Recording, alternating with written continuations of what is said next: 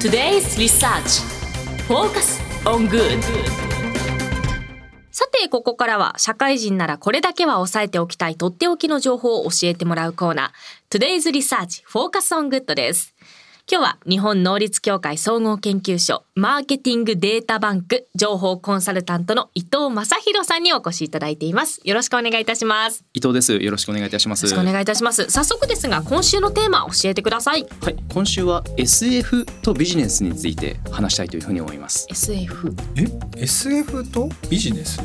い、つながりがあるんですか？なんでつながりがあるんですか？そうですね、一見つながりがないように見えるんですけれども、はい、最近、日本企業だけではなくて世界中でも自社の、ビジョンとかを策定するときにあえて SF のストーリーを作ってそれに自社を当てはめて将来を予測しようっていう動きが結構あったりするので、はい、そもそも SF って どういう定義でしたっけ？なんとなくこう映画では ね、SF 映画とかって言いますけど、そうですね SF、サイエンスフィクションの略なんですけれども、明確な定義はないんですけれども、例えばその自分たちが知らない起こり得ない状況のことを指したりとか、技術革新っていうことを元にして仮説、されたそのものを扱うストーリーだったりするんですけれども、なので定義は特に決まってないんですけど、今日はなんて言うんでしょうかね、未来社会を扱うストーリーとして、ここではちょっと決めたい。でもなんか最近農水省がその2050年の食がどういうふうに変わっていくのかっていうのを人に分かりやすく伝えるためになんか SF 小説とか、そうなんですか？なんかそういう映像を作ったりなんか、小説作ったりするのが流行ってるんですけど、それと関係がある感じですか？大いに関係あると思いますね。そういうのが今やっぱり今日取り扱ってるということはそういうふうな形で、考え方とかビジョンを共有する人が増えてきている。そうですね、それを、ビジネスに生かそうっていう動きが出てきてるというところですね。まだでもなんかちょっとどうやって生かせるのかが全然分からなくて、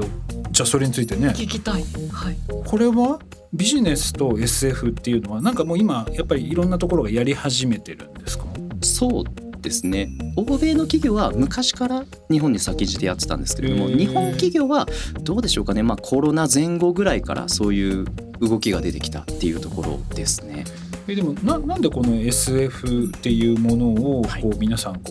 ビジネスの現場で使い始めてきてるんですか？そうですね、一つがその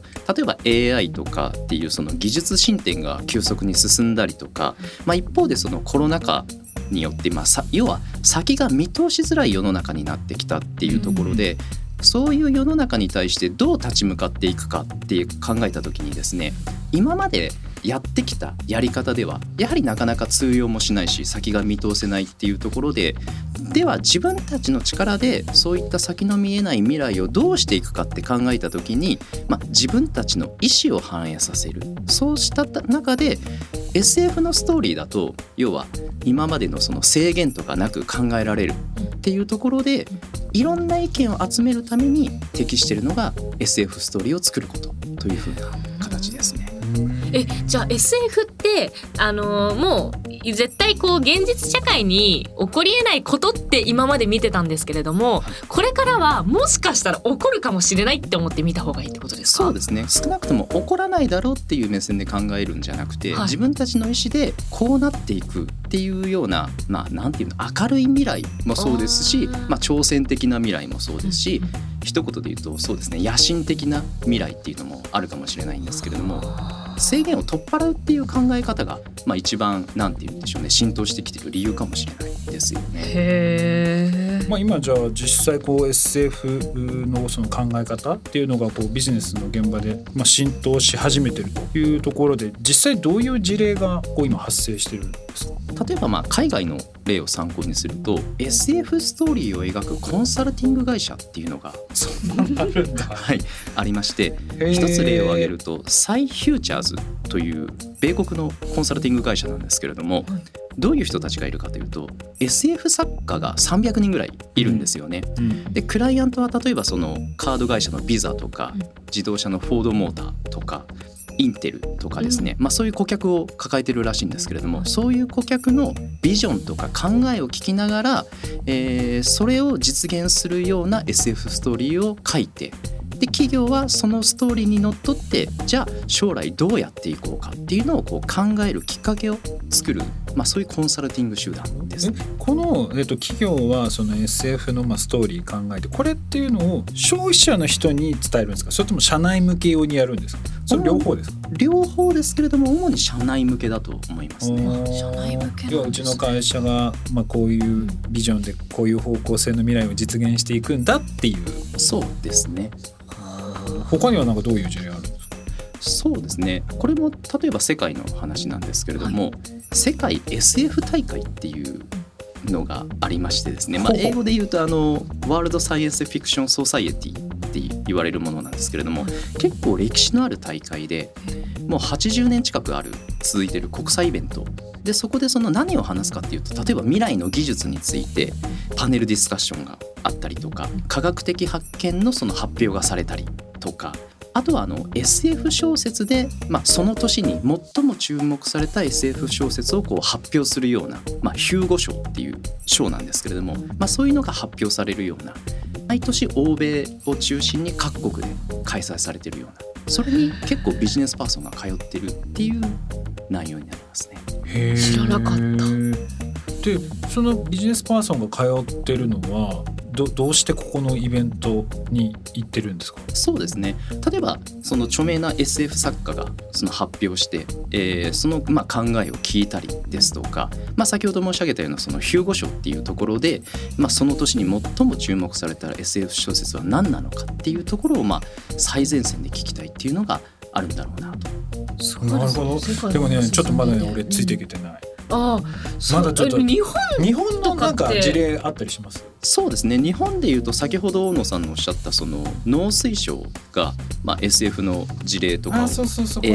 これです。2050年の食がどうなっていくのかっていうのをイラストとか小説とかで、再現するっていうやつですね。そんなのあるんですね。で、これを多分するメリットはやっぱりなんていうんですか、未来って正直よくわからないというか、人によって想像するものが違うんですけど、こういう可視化された絵とか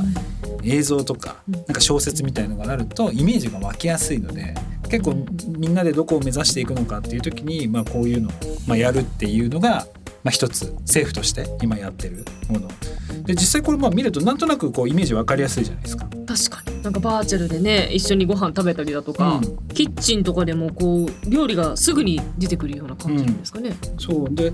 ただね、一個で弱点があって、実はこの2050年のこの食卓の姿、これこの官民協議会、私実は委員に入ってるんです。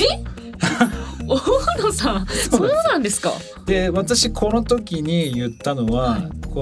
やっぱりちょっと小説すぎるからなかなか実現しないんじゃないかっていうちょっと発言もさせてもらったんですけど、その辺はどうなんですかね。そのビジョンとか考え方だから、別に必ずしもその実現しなくてもそこは許容する感じなんですかね。それこそが SF 的な思考の、一番いいところであって、実現するかしないかで考えた時に、多くの人が実現しないんじゃないっていうようなイメージを持ってしまうと、もうそこで議論がスパンって終わってしまうんですよね。なので SF ストーリーですっていうことの前提があると、それって別に実現 してもしなくても、その議論には要は関係がないので。確かに、例えば若い人たちの活発な意見を入れたいとか、あまり経営的な知識がなくても何か突拍子のない新しい斬新的なアイデアを入れたいっていう時には、非常に有効な思考なのかなとは思いますね。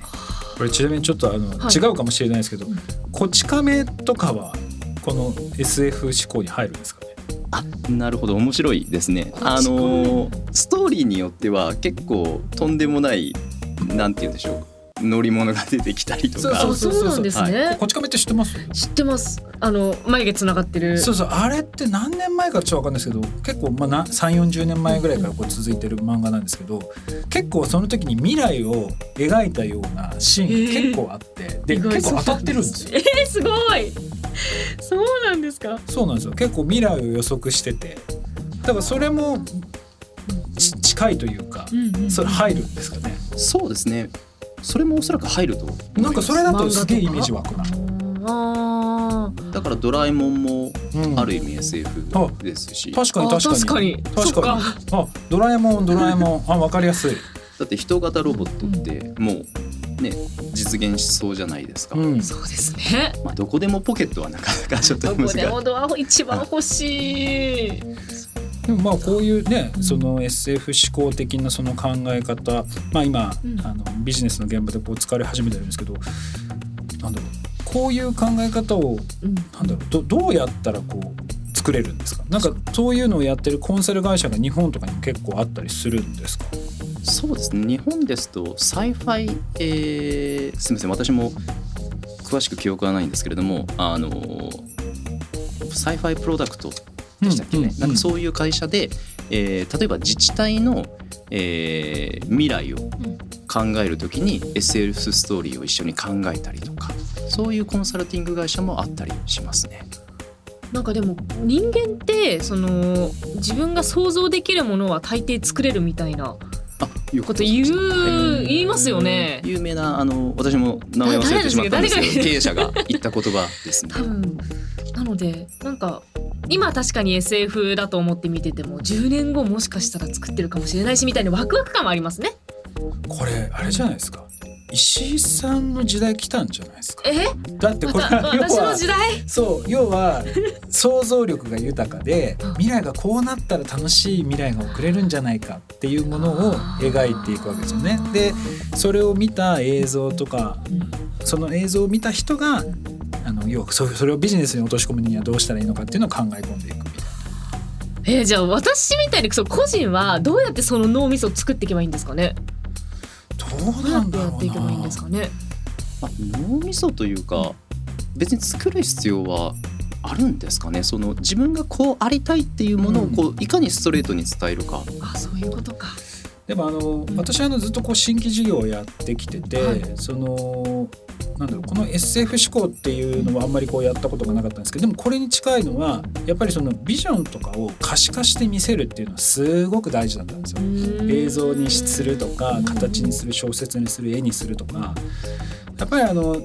自分にしかわからないことって結構あって、いやこういう世界が来るんですって言っても意外に伝わらないので、やっぱこの、まあ、今回は SF 思考でしたけど、まあ、いろんな多分やり方があって、この SF 思考だとか、まあ、そういうツールとかっていうのを使いながら相手にこう理解してもらう努力っていうのは多分ビジネスを成功させてる上においてもやっぱりすごく大事なことなような気がしますね。